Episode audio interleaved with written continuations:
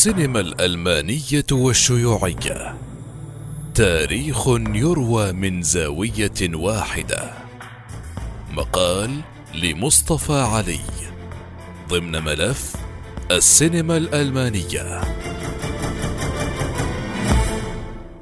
ستدهش حينما تعرف أن قطاع السينما الألمانية في ألمانيا الشرقية كان من أضخم قطاعات الإنتاج السينمائي الأوروبي.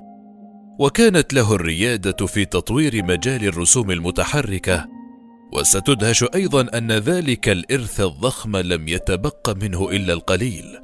وأسماء الممثلين والمخرجين الذين كانوا عظماء لسكان ألمانيا الشرقية أثناء التقسيم ربما لا يتذكرهم أحد في جمهورية ألمانيا الموحدة اليوم. إن لماضي التقسيم قصة تروى تقريبا دائما في السينما الألمانية وهي نظرة المنتصر كما تسمى في علم التاريخ.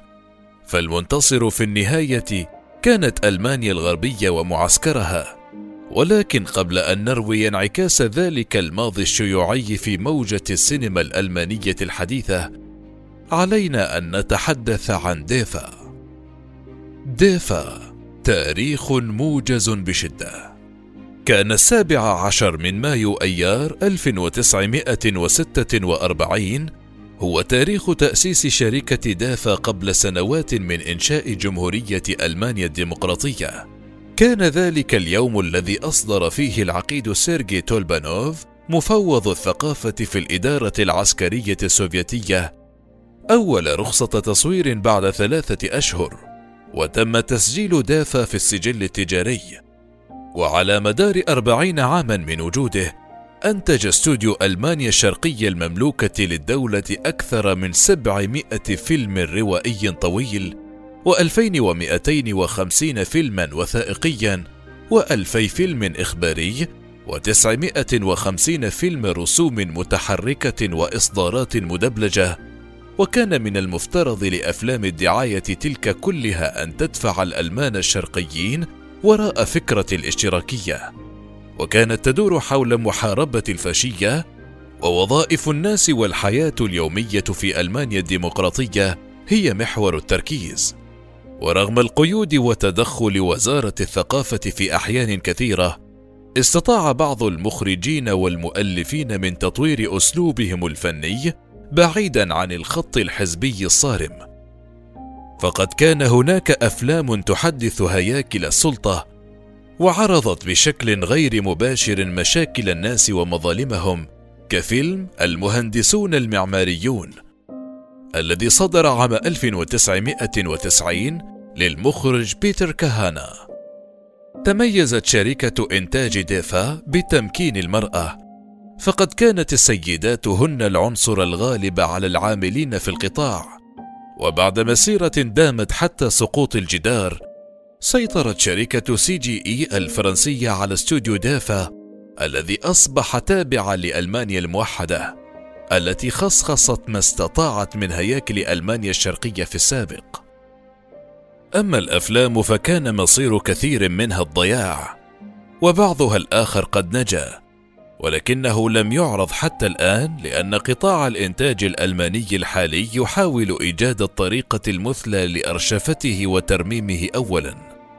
لقد كانت ديفا تنتج أفلاما كتلك التي تنتج في أي سينما في العالم، حب ورعب، واقعية وخيال علمي، كوميديا ومأساة، وخلافه من الأنواع السينمائية غير أن القصة كلها كانت مؤطرة بإطار يمجد الاشتراكية ومصنوعة بمنهج الواقعية الاشتراكية إلا أن تاريخ ألمانيا الشرقية قد تم الحديث عنه بصورة سلبية في الكثير من الأحيان.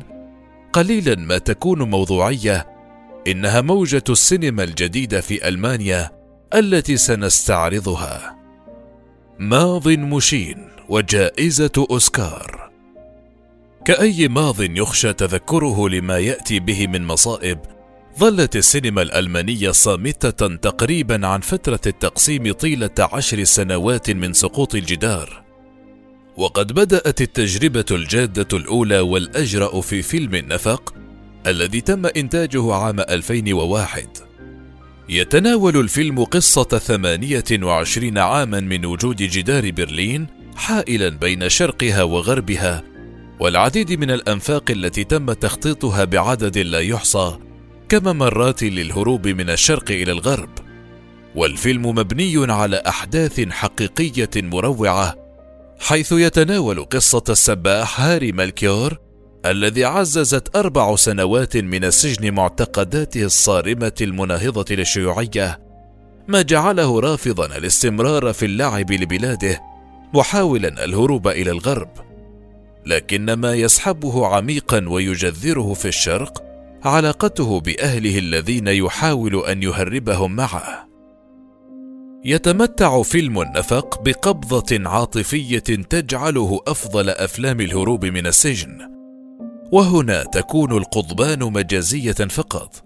باستثناء الجدار الضخم نفسه لكن الفيلم ذاته يصور بشكل مقنع المصاعب والقيود المدمرة التي غيرت الحياة وعانى منها سكان برلين المقسمة. أما فيلم وداعا لنين الذي تم إنتاجه عام 2003 يعد من أشهر الأفلام التي تتناول ألمانيا المقسمة ويتميز بأسلوبه الكوميدي. وما يميزه أيضا أنه لم يصنع لمجابهة ماضي ألمانيا الشرقية الشيوعية وما فيه من قمع وسيطرة أمنية للدولة ولكنه اهتم بعرض الفجوة والصدمة الثقافية التي تعرض لها المواطنون الألمان بعد سقوط الجدار.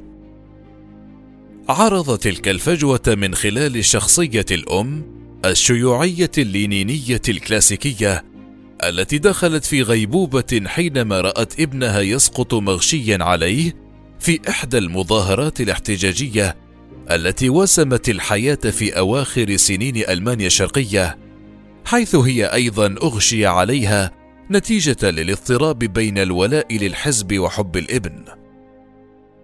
وبينما تستمر الأم في الغيبوبة أغلب أحداث الفيلم، يأخذنا مخرجه فولفغانغ بيكر من خلال كاميراته الرشيقة وحوار الفيلم الكوميدي المضحك ليؤرخ عرضا لحالة التغير السريع الذي سينتاب المجتمع الألماني الشرقي حين يندمج مع نظيره الغربي في بلد واحد. ويقدم الفيلم صورة غير أورويلية عن الأسرة في ألمانيا الشرقية. فبينما أشاع جورج أورويل في روايته الأشهر 1984 صورة عن العلاقات الأسرية والحب في مجتمع شيوعي بأنها من المحرمات وأنها فقط في سبيل الحزب. يقدم لنا الفيلم عرضا لمستوى من التكاتف الأسري العاطفي بالغ الرقة والعذوبة.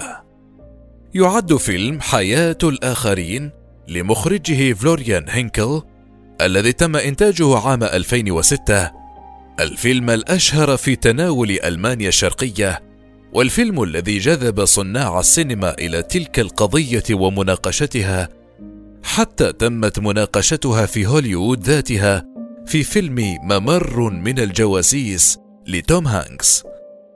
استطاع فيلم حياة الآخرين أن يحصد جائزة الأوسكار لأفضل فيلم أجنبي للمرة الثالثة في تاريخ ألمانيا. وذلك بسبب جودته المثالية على مستوى القصة والتمثيل والإخراج.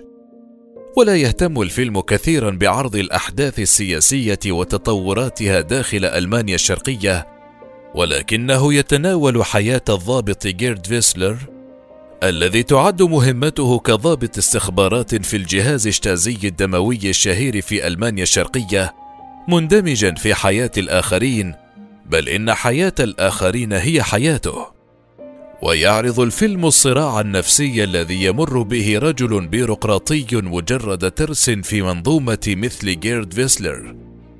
حيث تعتبر قضية الممثلة كريستا ماريا وزوجها الكاتب جورج جريمان نقطة تحول في حياته بينما يراقبها.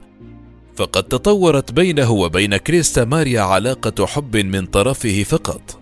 حتى أن كريستا لا تلتقي به إلا في مشهدين طيلة الفيلم ومن خلال تجسيد الممثل أولريش مو الرائع لهذا الدور الذي يجسد تفاهة الشر ونسبيته في شخصية جيرد فيسلر استطاع أن يقود الفيلم بكل سهولة إلى منصات التتويج بالأوسكار.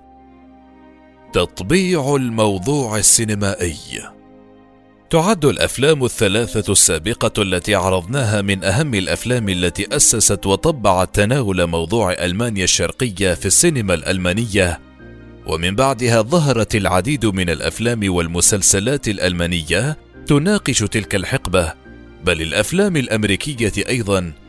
وكان من أبرز تلك الأفلام هو فيلم باربرا الذي أنتج عام 2012 تدور أحداث الفيلم داخل ألمانيا الشرقية قبل عقد من سقوط الجدار ويعبر الفيلم عن نمط حياة ساد في السنوات الأخيرة قبل السقوط من استمرارية عين الحكومة الاستبدادية التي تراقب كل شيء والجو الاضطهادي الذي شكلت به مناخ الحياة في ألمانيا الشرقية إلى جانب مشاكل اقتصادية كندرة السلع وإصابة ما يسمى بالدولة العمالية بالشلل. وما نتج عن ذلك من تحول المثل الاشتراكية التي تأسست عليها الدولة إلى جنون العظمة المنتشر في كل مكان. حيث قد يصبح جارك أو زميلك في العمل مخبرا والخوف ليس من أن يقوم شتازي باعتقالك. ولكنهم قد يستخدمون معلوماتهم عنك لتدمير حياتك الشخصية والمهنية. يعد الأذكياء في عالم فيلم بربرا هم أولئك الذين احتفظوا بنسختين من أنفسهم نسخة معروضة للعالم والمجتمع ونسخة مستترة تترقب ساعة الحرية للإفصاح عن ذاتها المكبوتة فيمتلئ الفيلم بالكثير من الشخصيات المعقدة في ظروف اجتماعية وسياسية راسخة. ولا يتغافل الفيلم عن التفاعل مع ألمانيا الغربية فهو يقوم بانتقاد الألمان الغربيين الذين سارعوا إلى استغلال جيرانهم واستغلال رجال ألمانيا الغربية لنساء ألمانيا الشرقية جنسيا. ما يترك أي شخص عالقا بين هذين العالمين. ويقوم الفيلم بالتساؤل عن ماهية الحدود ويستكشف الميلودراما البشرية في ظل سياقات مشحونة سياسيا. وآخر إنتاجات السينما الألمانية عن موضوع ألمانيا الشرقية يتمثل في فيلم الثورة الصامتة الذي تم إنتاجه عام 2018 ويناقش الموضوع هذه المرة قضية جديدة في مجتمع ألمانيا الشرقية وهي قضية الحراك الطلابي حين يسمع بعض الطلاب عن سحق الدبابات السوفيتية للمتظاهرين في المجر عام 1956 يقررون أن يحتجوا على هذا بطريقتهم من خلال الصمت لدقيقتين. وبينما يهرب بعض الطلاب إلى ألمانيا الغربية لاستكمال تعليمهم بعد طردهم كعقاب لما فعلوه من الصمت كفعل ثوري يستمر الآخر في الدراسة داخل ألمانيا الشرقية وتحدي نظامها وتحدي أساتذته والفيلم قائم على قصة حقيقية.